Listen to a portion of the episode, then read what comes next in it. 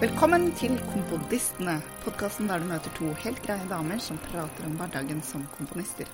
Vi snakker om det som brenner akkurat nå, drøfter bagateller og eksistensielle spørsmål, gir tips og triks som gjør kunstnerhverdagen bedre, og diskuterer siste kunstopplevelser.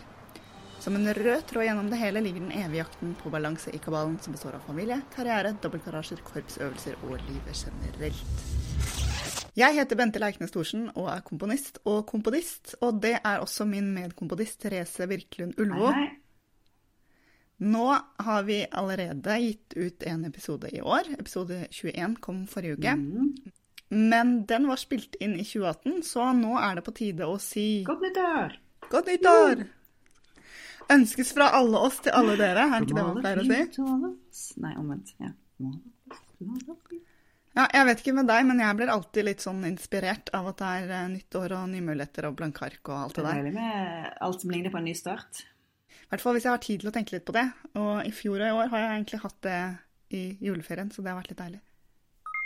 Denne uka får du høre mer om sannheten om Song Circus. Bentes eh, nye regnskapsgiv. Ukas tips er å bare fikse det. Vi har to podkaster som anbefaling på Kulturtantene. Og så har vi en dobbel, dobbel eksotisk avsløring. Vi blir veldig glad for tilbakemeldinger fra lytterne våre, og på Soundcloud, der vi legger ut episodene våre, hvor det også er mulig å følge oss, så sier komponist Maya Ratche at hun har hørt James Dillon si på en festival i høst eh, at Nadia Boulanger single-handedly destroyed amerikansk musikkliv. Og det syns jeg jo er ganske spesielt. Dette kommer som en reaksjon på vår episode 13, der vi snakker om eh, Nadia. Ja, det får en si.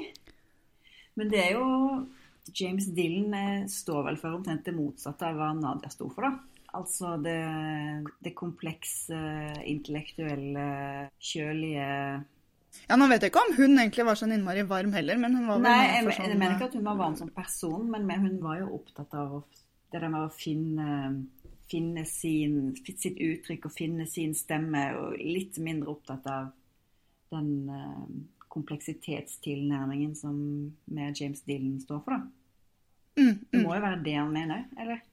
Ja, jeg, jeg vil tro det, altså. Og så er det jo alltid med sånne utsagn, så lurer jeg på eh, Hadde han sagt det om en mann? Er det, eh, blir det ekstra fordi hun er dame, eller er det liksom helt eh, u- u- uvedkomment i denne sammenhengen? Det, Jeg tenker akkurat her at det eh, ja, vi kan jo ikke drive kontrafaktisk historieskriving, så det er umulig å vite helt. Men det hadde vært morsomt å konfrontere han med det, og høre hva han egentlig mener om saken. Prøvde å se om han har aldri, nå leste vi ganske mye om Nadia Boulanger når vi holdt på med dette i forbindelse med podden, og eh, var aldri, fant aldri noe utsagn som lignet på det. Nei, ikke sant? Så det var friskt. Ja. Som sagt så blir vi veldig glade for eh, tilbakemeldinger, om det er faglige eller anekdoter eller hva det nå er, til eh, podden. Så gjør som Maja og kommenter Soundcloud-feeden vår eller på Facebook eller Twitter eller hvor det nå er. Ta-da! Som jeg sa, så liker jeg den 1. januar-følelsen av eh, blanke ark. Og en ting jeg har gjort de siste dagene som, som er i den gata, er å fikse regnskapet mitt. Nå snakka vi ganske mye om regnskap i fjor. Og jeg hadde store planer om å være à jour etter hver måned, som var mitt mål. Og som jeg har klart i perioder. Eh, ikke i fjor, men tidligere. Unnskyld meg, lagde ikke vi til og med en hashtag? Jo, jeg gjorde det. Fokus regnskap 2018. Det, Ja, gikk det gikk dårlig. Men kanskje vi skal prøve igjen. Um, fokus regnskap 2019, kanskje? Men det jeg skulle si, var at jeg har skjønt om meg sjøl at jeg blir utrolig skuffa når jeg ikke når mine egne deadliner. Eh, Og det, noen ganger er det jo sånne ytre ting. Eh, Men sånn som denne med, med regnskap, så er det jo bare jeg som har satt mål om at jeg skal bli ferdig eh, liksom kort etter hver måned. Og jo mer den der hoper seg opp, jo mer motstand får jeg mot å sette meg ned med regnskapet overhodet, fordi jeg er på etterskudd. Men det skjedde et eller annet magisk når vi kom over den 1. januar, for da var det sånn, men nå er hele 2018 avslutta. Nå kan jeg gjøre liksom, regnskap 2018 som en slags ny ting istedenfor regnskap september. Mulig dette ikke gir mening for andre, men det gir mening på et eller annet nivå for meg. Eh, så nå er jeg godt over halvveis, så det er skikkelig, skikkelig deilig. Og grunnen til at det er deilig, er jo litt sånn når man har partner og sånn, så blir man jo eh, Er det jo fint å se de ligningene eh, i sammenheng. Så jeg tenker alltid at det skal være klart med regnskapet når han får selvangivelsen en måned for meg, men det Eller skal ha leveringsfrist en måned for meg, men det går jo ikke alltid bare. Det går ikke alltid bare. En annen ting med nye blanke ark er eh, en videreføring av eh, bokprosjektet mitt. Mm. Fordi eh, jeg hadde en sånn vane i fjor ganske lenge at jeg sto opp litt før familien. Ikke så mange minuttene, men akkurat sånn at jeg fikk en del tid. Litt sånn ikke ligge og dra seg-tid, men å stå fort opp, så plutselig ble det litt til sammen. Og så fikk jeg det liksom ikke helt til å funke med det jeg hadde tenkt å gjøre da. Men nå er den nye greia å stå opp og drikke en kopp te, for det drikker jeg om morgenen. Og sitte med sånn dagslyslampe og pusle med boka mi. Og det er skikkelig deilig. Det har jeg gjort nå den første uka i januar. Jeg håper jeg klarer å fortsette med det, så blir det liksom framgang der òg. Ja, så du har ikke lagt det bort selv om november er forbi? Jeg har ikke det. Nå er det tid for revisjon. Altså, de anbefaler at man legger den bort en stund. Og, så, og det kjenner jeg jo igjen fra det å skrive musikk også. Det er hvis man har skrevet noe og skal gjøre en revisjon, så er det ofte veldig veldig vanskelig å gjøre rett etter premieren. Ja. Men lar du det ligge en stund, så blir det mer Så ser man det mer eh, i et klart lys, og har mista noen av de derre Ja, men den akkorden må være akkurat der, fordi den snakker med det og det og det. Men hvis man kommer eh, seinere, så står den akkorden der og gir ikke mening eh, musikalsk. Absolutt. Så kan man bare ta den bort. Vi har noe sånn godt eh, norsk ord for 'kill your darlings'. Eh, nei. Drep dine kjære. Nei.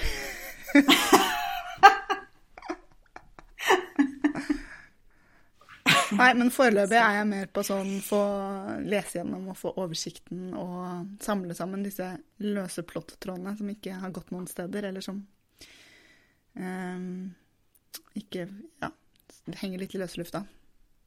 Nettopp. Men er det, er det er det noe gulrøtter og aktivitet på, disse- på dette nettstedet fremdeles, eller er det liksom bare en novemberting? Det er en novemberting, men det er et eller annet sånn revisjonsgreier nå i januar og februar som jeg tenkte jeg skulle hekte meg på. Men da Ja, altså det finnes et opplegg. Ja, men da er det mye friere, er for da må man jo sette på mer, da setter man mer sine egne mål enn at det er den veldig store, eh, mer sånn lett å gripe 50 000 ord å skrive på en måned. I Ja. revisjonen kan man jo ha veldig ulike typer eh, mål for arbeidet. Men Det betyr at det finnes likevel noe knagger å gripe tak i, da, som er sånn hvilken rekkefølge bør man gå videre? Og... Ja, ja og så sa akkurat min eh, partner in crime, som også skrev bok i, i november, eh, at hun hadde lyst til å gå videre med sin, så kanskje vi kan fortsette å pushe hverandre litt på revisjon og, og videreskriving sammen. Ja. Spennende. Hva med deg? Du eh, hadde jo var jo innspurt eh, Veldig sånn rolig innspurt, følte jeg, før i desember. Ja, jeg hørte på den podden som jo var spilt inn noen uker før den kom ut. Eh, og så tenkte jeg at ja, eh, det var jo også en måte å si det på. Eh, når jeg hørte meg selv snakke om det prosjektet som jeg holdt på med.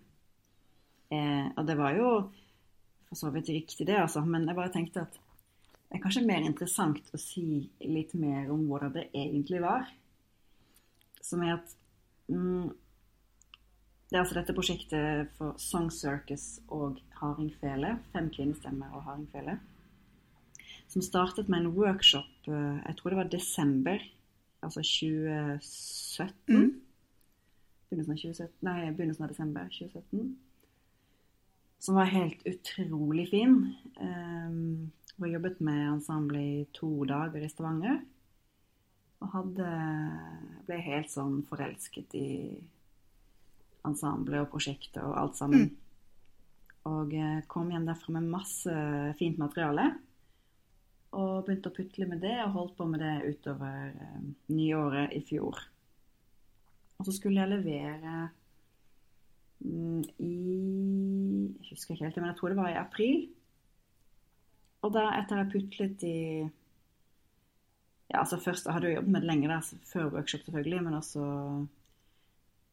putlet eh, etterarbeiding av workshop i tre måneder der. Så gikk jeg liksom over i en sånn leveringsinnspurtfase i april.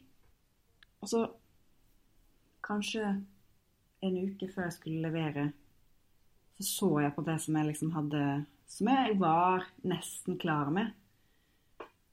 Og så bare mm, Men det her er jo ikke det som jeg hadde tenkt at det skulle bli. Nei. Hva var det som skjedde her? Eh, og da var det akkurat som at mm, Idet jeg gikk over fra putling til innspurt, så bare tok hele prosjektet en helt sånn feil vending. Ja. Um, Har du tenkt på hva, hva det var? Jeg husker at du skrev på andre ting samtidig. altså var det, Klarte du ikke å holde helt fokus på det, eller var det mye materiale som dro deg av gårde? jeg, jeg vet ikke helt. Eh, men jeg ble veldig usikker, fordi at uh, det var jo egentlig et prosjekt som hadde veldig sånn Veldig gode, gode følelser for. Og så bare hadde jeg liksom da, Og da så hadde jeg mistet det et eller annet sted på, på veien der. Um, og da ble jeg liksom satt ut av det, og så måtte jeg bare prøve å forklare det til ensemblet. Eh, og så kastet jeg jo da mange Eller det er liksom mange ledd med, med arbeid og be- bestemte meg for å gjøre det på nytt igjen. Så begynte jeg med det igjen Ja, da hadde jeg litt pause. Men da begynte jeg med det igjen i sommer. Og så putlet jeg på igjen. Og igjen fikk den der kjempegode følelsen av at det prosjektet her, det elsker jeg å holde på med. Så jeg putlet med det i hele høst. Uh, og også liksom påfallende at jeg har snakket om det sånn, mer sånn putlefase på forrige podd også. Og jeg egentlig burde vært i innspurtfase. Ja, ja. Men jeg tror jeg er litt sånn redd for å hoppe over i, i den fasen akkurat i dette prosjektet. Da. For liksom, det gikk ikke så bra sist. ja, ikke sant? Jeg har ikke, har, har ikke lyst til å ødelegge det. Og det er veldig rart, for det er jo noen prosjekter som Altså alle prosjekter har sine egne prosesser. Og det prosjektet her har en helt sånn spesiell eh, Altså, det jeg syns ikke det er alle prosjekter som er like eh, morsomme å, å holde på med. Og ofte så kan jeg like liksom innspurten best, hvor det liksom er mest energi. Mm, Eller mm. jeg kan like andre prosjekter kan jeg like liksom planleggingsfasen før man liksom egentlig er ordentlig i gang best. Det er liksom forskjellig, men på akkurat dette her så kunne jeg liksom, jeg tror jeg fint kunne sitte og putle her i ti år. altså. Det er helt topp bare sitte og putle med Men det. når du sier putle, så er det, det er sånn material, kosing med materialet, er det det? Mm, mm, ja. Så, Uten å ta liksom helt, helt endelige avgjørelser eller være helt spesifikk. men ja, så du får, du får ikke putta det inn i den siste formen, men du bare liker å sitte og ja, kose med materialet. Ja, og det er liksom i partitur og i forløp, men det er liksom Det er ikke låst, Mm. da. Nei, jeg synes det, det der er jo kjempevanskelig. Det, de snakker jo om det på alle felter i livet, det med eh, decision fatigue. Altså avgjørelse Ja, hvor, hvor fort man blir sliten av å ta mye avgjørelser, selv på ting som man egentlig Ja. syns er veldig gøy, da. Eh, og jeg Ja, tror det er, det er derfor mange av oss så funker deadline, for da må man bare ta mange avgjørelser på kort tid. Eh, Mm. Og de blir litt mindre viktige av det, på en måte, For det må bare eh, inn i folden. Eh, Ja. Men det er jo det at hver gang du tar en avgjørelse, så sier du nei til Eller hver gang man sier ja til en avgjørelse, så sier man nei til en eller annen vei materialet kunne gått, da. Og hvis du er veldig glad i materialet i det prosjektet her, så eh, er det jo ikke måte på hvor, hvor mye man egentlig kunne lagd for et sånt ensemble, tenker jeg. Nettopp, nettopp. Det er helt sant. Så jeg holder fremdeles på, da. Det er den andre siden av det. Men tror du kanskje at fordi arbeidsprosessen for deg med dette stykket har vært sånn, så burde kanskje arbeidsprosessen med ensemble også vært på en litt annen måte? Altså du kom eh, veldig sånn eh, glad ut av workshopen.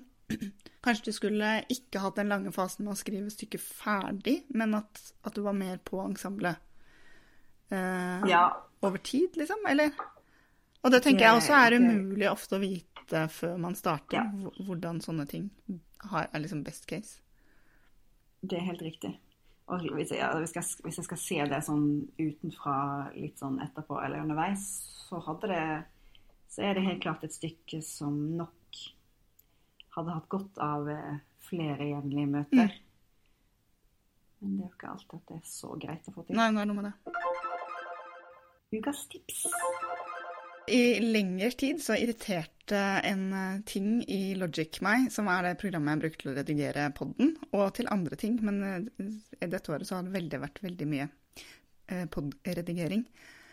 Og der Jeg kunne ikke Logic så bra før jeg begynte med podkasten, faktisk, for jeg har brukt Pro Tools og andre programmer. Men en ting som irriterte meg på, på jevnlig basis, var at det er en funksjon som når du trykker på enter-knappen, så går man tilbake til start. Og det er jo sikkert en fin funksjon hvis man bruker den. Men jeg brukte veldig ofte enter-funksjonen til å avslutte et eller annet jeg holdt på med, sånn som man ofte gjør ellers. Mm, det sitter ofte i. Ja, eh, Og da havna jeg jo stadig vekk tilbake til start, når det var helt ikke det jeg hadde tenkt. Det var så irriterende. Eh, og, så, og, jeg satt og irriterte meg og irriterte meg over det her, og så plutselig en dag så var jeg bare sånn Men vet du hva, det her er sikkert mulig å fikse. Så gikk jeg inn i preferansemenyen og bare ordna den snarveien, så den var borte. Så når jeg trykker enter, så skjer det ingenting. Og det var så deilig. Og jeg tenker det der skjer så ofte at jeg sitter og småirriterer meg over noe som er løsbart. Så bare fiks det med en gang.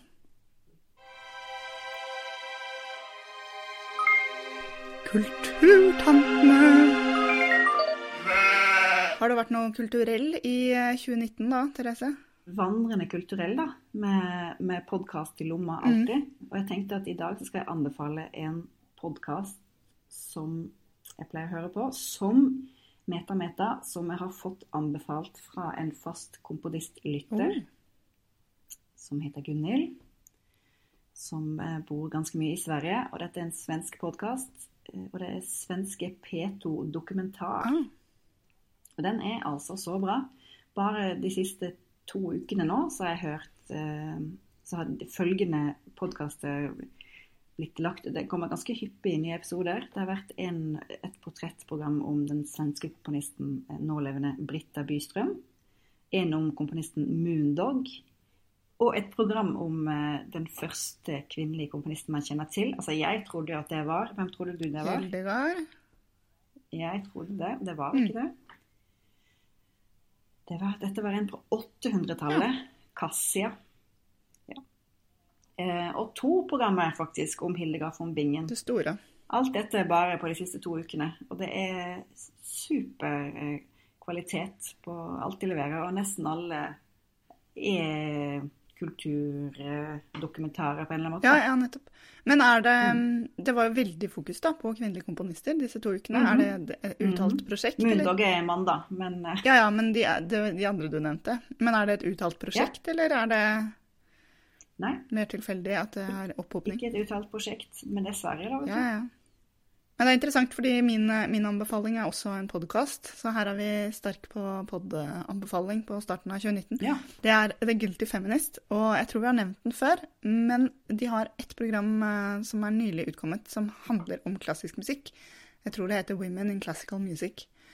Uh, og der var det ganske mye morsomt for oss som er innenfor verden, uh, den verden. Mm. Hun som har vært der, Deborah Francis White, hun pleier å ha med seg sånn medverter og hun som var der mhm. nå, hun eh, var utdanna eh, musiker og, og hadde jobba i musikkbutikk og ymse. Var mye forskjellig erfaring.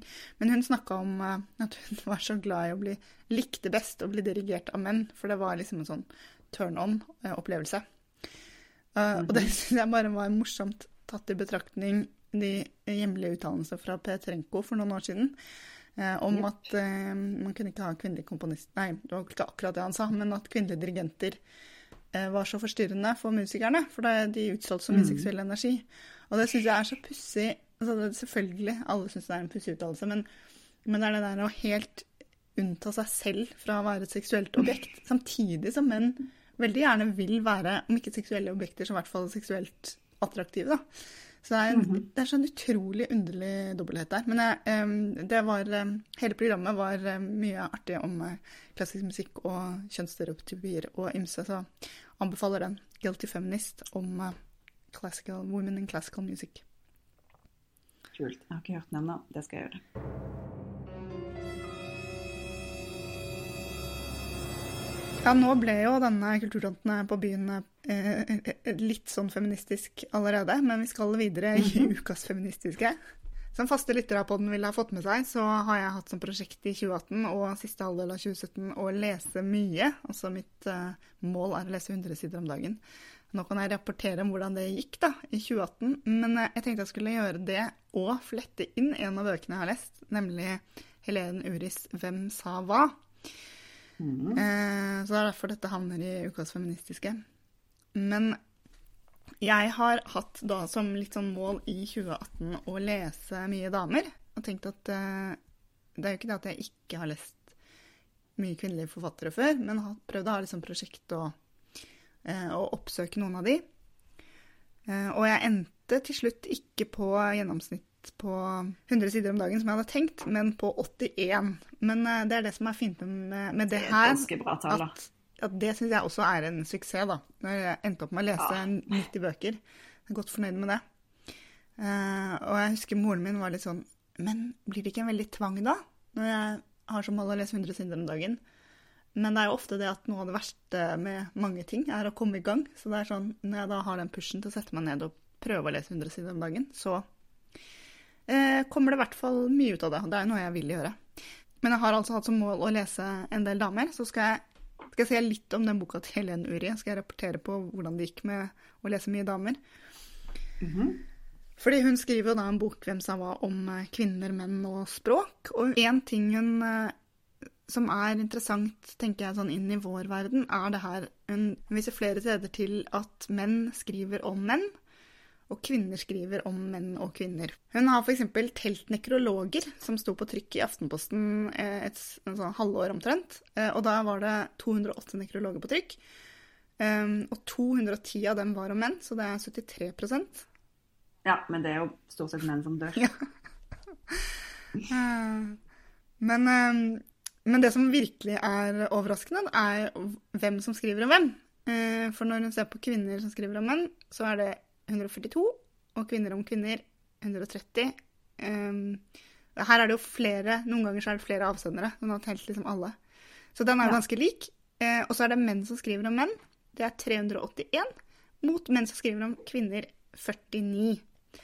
Og den samme tendensen til at menn nesten bare dealer med menn, og, og eh, kvinner dealer sånn ca. 50-50, den ser hun også på biografier, hvor, mm. hvor hun har telt alle norske biografier utgitt eh, på de store forlagene fra år 2000 til eh, 2017.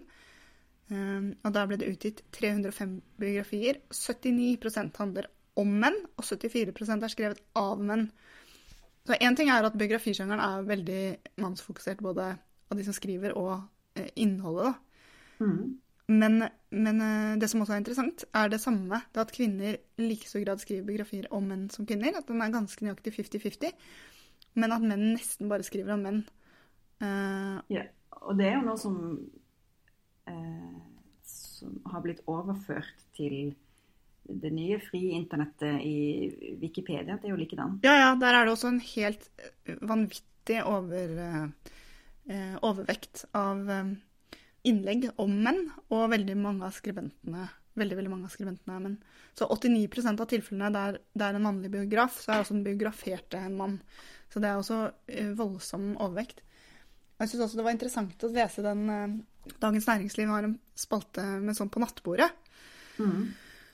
Um, og der også ser du at menn leser mannlige forfattere. Uh, I de 66 spaltene med mannlige intervjuobjekter blir det nevnt 230 mannlige forfattere og snaut 40 kvinnelige. Ja. Uh, mens de 34 spaltene med kvinnelige intervjuobjekter er det også mest menn, men uh, der er det 100 menn mot 60 kvinner. Og så er det også interessant at Ganske jevnt, da. Sånn, eh, selv om man bytter måter å måle det på. Ja, ja. Men så, så det, det her viser at liksom, menn nesten utelukkende eh, eh, relaterer seg til andre menn, mens kvinner Ja. relaterer seg til både menn og damer.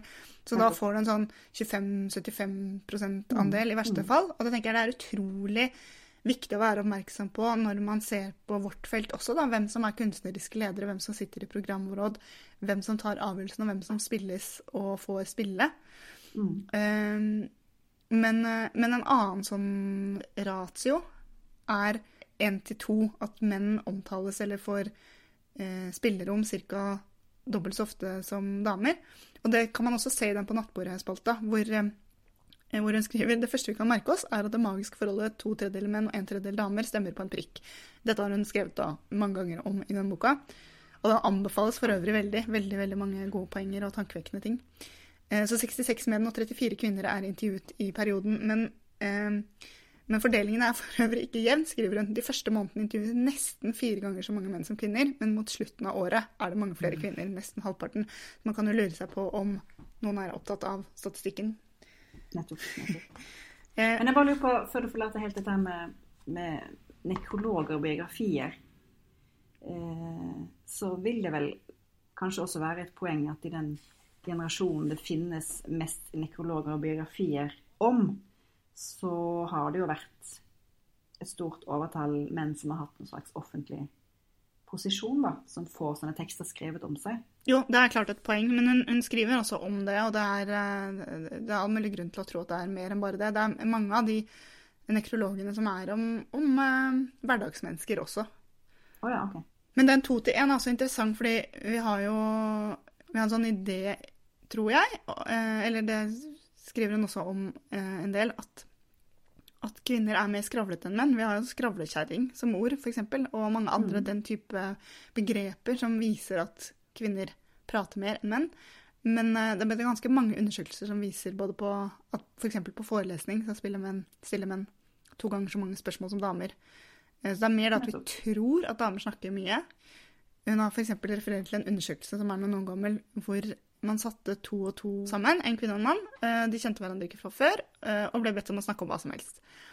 Eh, og så ble det tatt opp da, og man målte hvem som snakka, eller hvor mye hver av de snakka. Og så hadde de Det interessante er at de snakka med de i etterkant om hvordan de opplevde hvem som snakka mest. Mm. og gjennomgående så snakka mannen i hvert par mest. og gjennomsnittlig da to, gang, to tredjedeler av tida, mens kvinner en tredjedel. Så det er det magiske tallet som går inn veldig, veldig mhm. ofte. Eh, men det interessante er da den derre hva de oppfatta. Eh, og eh, blant annet så var det en kvinne som opptok så lite som 8% av taletida, som syntes hun hadde fått snakke sin rettmessige andel. Det er rart at, at, at, man, at, man, føler så mye om det. At ikke det er en mer sånn matematisk ja, det kan du tro. Korrekthet på liksom oppfattelsen av ting man selv er med på. Nei, men det, det, det, tenker jeg det ser du på andre ting òg. Altså hvor, hvor upålitelige mennesker er som vitner i rettssak, f.eks. Ja, hvor, ja, hvor mye ja, minnet endrer seg og sånn. Så det, mm. er ikke så Jeg syns ikke det er så overraskende. Eh, det var også en mann som mente han ikke hadde fått sin fair share av konversasjonen. Eh, han hadde snakka 75 av tida.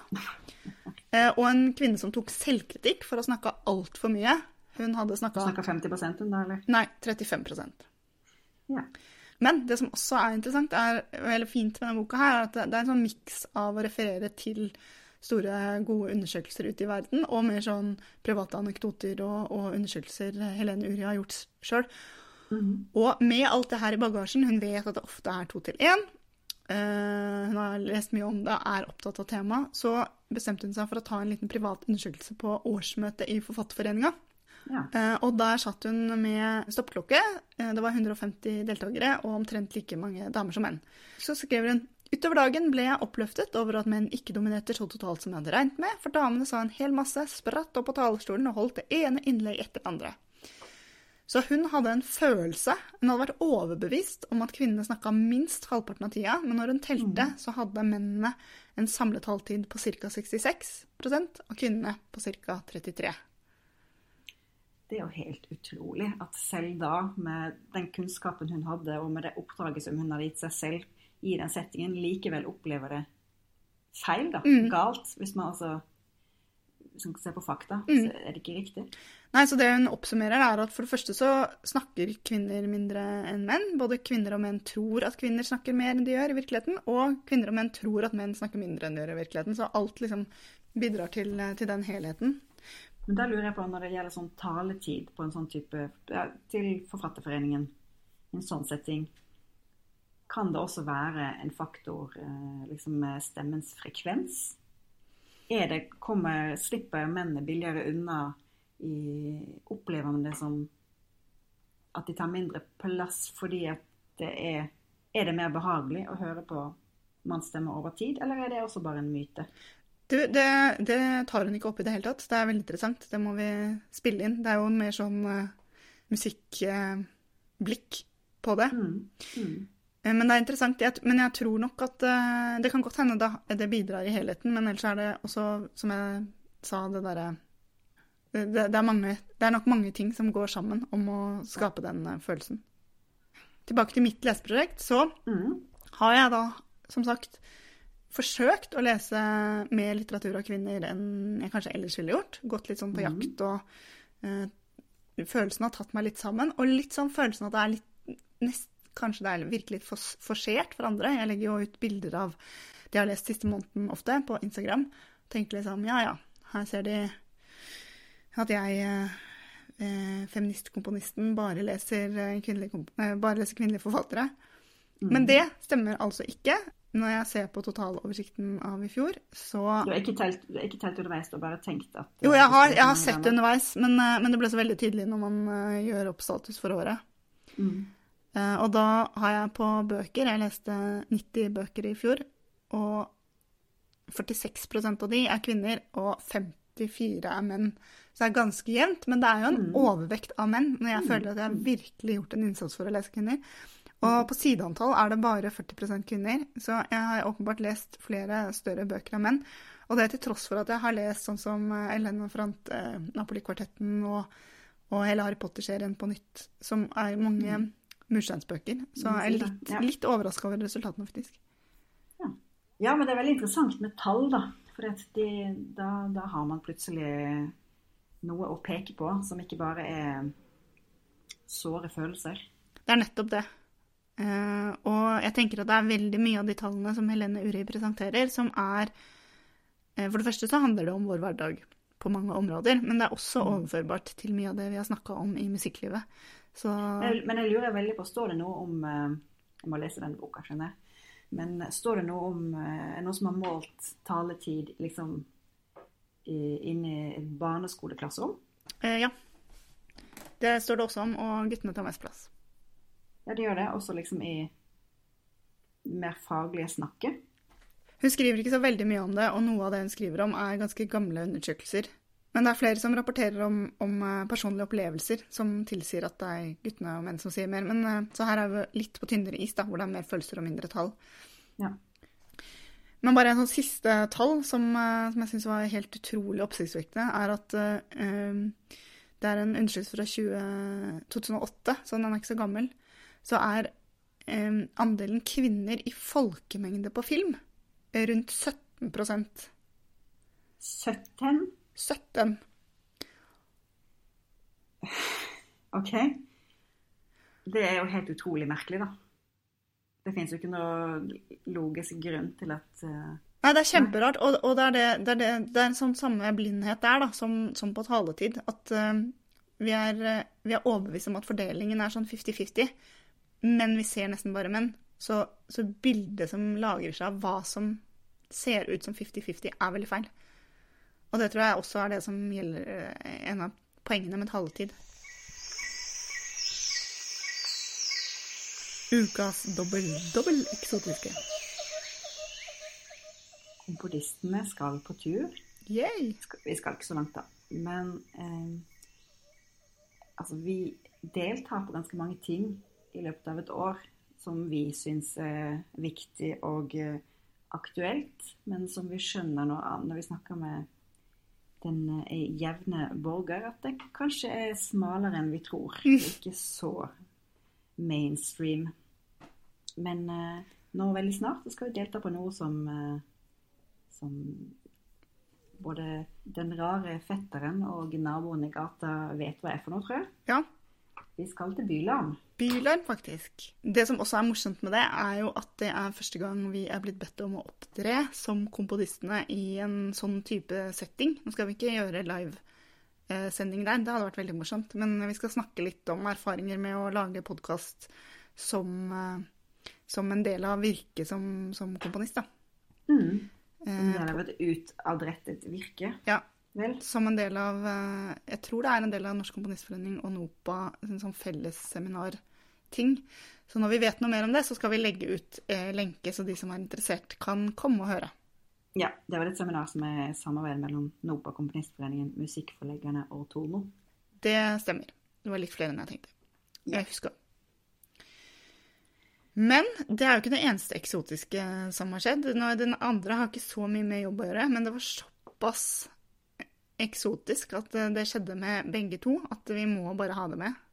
Ja, jeg syns vel det, og det er vel Vi kommer vel ikke unna at det kommer til å dryppe på podden eh, de neste ni månedene, om det Ikke sant? Det, Prosjektet her. det, må, det kommer til å skje.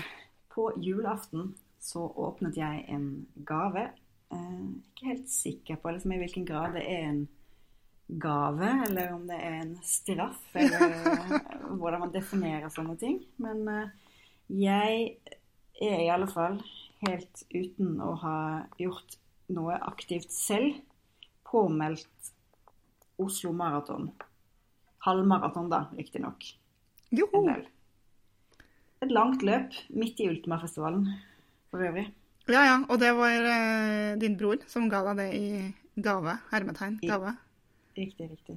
Ja, og det var jo veldig morsomt da når jeg da sitter på et annet sted i landet og eh, åpner gave fra min mann, som var eh, løpebrodder, det ønska jeg meg. Og så var det en konvolutt, og på den konvolutten så sto det 'gavekort' i hermetegn. Og jeg bare 'gavekort i hermetegn', det var jo veldig rart. Og så åpner jeg der, og der er det invitasjon til Stockholm halvmaraton. og jeg fikk så latterkrampe når jeg så den. At de andre skjønte jo ikke hva som skjedde, som satt rundt der. Eh, og så gikk det en halvtime eller sånn, og så sendte du meg en melding om ditt halvmaraton, og da holdt jeg bare på å gå i bakken. Ja. Så Nei, kompodistene det- skal løpe halvmaraton, riktignok hvert sitt. ja. Det blir interessant. Det er veldig ve- langt, da. Det er veldig langt, veldig interessant. Eh, det må en del trening jo- til før jeg er i stand til det, tror jeg. Ja, ikke helt klar, kan du si. Men jeg, har, jeg fikk også eh, nye piggsko til jul, Ja. som jeg har vært ute og løpt på isen med. Ja. Så eh, da det ligger til rette for at jeg skal kunne gå. Ja, jeg har også testa de nye piggene mine, så det også funker. Så det blir nok, som du sier, rapportert mer om eh, komponistenes halvmaratonutfordring i løpet Men altså, hva er, hva er oddsene for at begge komponistene får halvmaratondeltakelse under juletreet? Det Det er veldig veldig er, eksotisk. litt. Ja. Hva har vi lært denne uka, da? Jeg har lært en ting sånn kontinuerlig fra midten av høsten i fjor. Eh, for da Mhm. tenkte jeg nå må jeg bare sette fart i dette prosjektet. Jeg fikk penger til å gjøre en plate eh, for en stund siden. Og det er jo litt sånn at de platepengene har jo heller ikke kommet sånn den ene gangen. Søkte jo flere steder. Eh, så fristene er ulike, og det er uoversiktlig det hele på mange måter. Eh, og noe var spilt inn før vi begynte, og noe har blitt spilt inn underveis. Eh, og så sitter jeg nå med det siste, og det jeg har lært, er hvor helt forferdelig, vanvittig vanskelig det er å samle en gjeng frilansere til en plateinnspilling. Mm. Og jeg Det er ikke min sterke side heller, så jeg Det um, det er det nærmeste jeg kommer sånn rocket science. Det syns jeg er helt utrolig vanskelig. Jeg tror det er en slags sånn eh, uh, I hvert fall min erfaring, at hvis du skal samle mer enn tre, så kan du nesten bare glemme det. Ja, her må jeg samle uh, ti. Ja. Jeg har Nei, elleve da med meg, uh, blir det vel. Åtte musikere, produsent og tekniker og meg. Mm. Så det er toppers. Eh, nå skal jeg gjøre et siste krampaktig forsøk, tror jeg. Eh, jeg må jo bare få det til. Men eh, det hadde vært så mye lurere å gå til et eksisterende ensemble og si kan ikke dere gjøre dette. Så det Mhm. får være lærdommen til neste gang. Det går ikke an å samle så mange frilansere. Nei, an. da må du ha en planleggingshorisont på fem år. Og så hvis du planlegger det, så eh, kan alle, og så blir det endringer fordi at noen får noen andre mer viktigere planer underveis. Så det er heller ikke løsningen. Nei, for det er også en ting eh, da, at selv om folk kan, så hender det jo at eh, de får tilbud f.eks. om en uke orkesterjobb, og det skjønner jeg jo. Det er jo så mye mer penger enn en skarve innspillingsdag. Så, Mm. Så selv om man planlegger i god tid, så er det ikke, er det ikke gitt at man får noe da heller. Nei. Men vi ønsker lykke til. Lykke til på ferden. Takk, takk, takk. Vi blir veldig glad for tilbakemeldinger. Send oss gjerne e-post til kompodistene at gmail.com. Eller ta kontakt på Twitter, der vi er at kompodistene. Jeg er at Bentelt. Og jeg er TB Ulvo. Eller du kan ta kontakt på Facebook eller på Instagram, der vi også er på at kompodistene. Og så blir vi utrolig glad for alle som legger igjen stjerner og anmeldelser i iTunes, eller der du hører på podkast. For det hjelper andre å finne på den og få oss opp i rankingen. Det var det vi hadde for i dag. Ha det! Ha det! Kolum. Uh, si ukas feministiske, da. Ukas feministiske. Unnskyld. Jeg er bare Åh, Boss i Bente. Ehm. Jeg tror jeg bare må begynne på den på et, et eller annet sted. Skal vi se hva det er.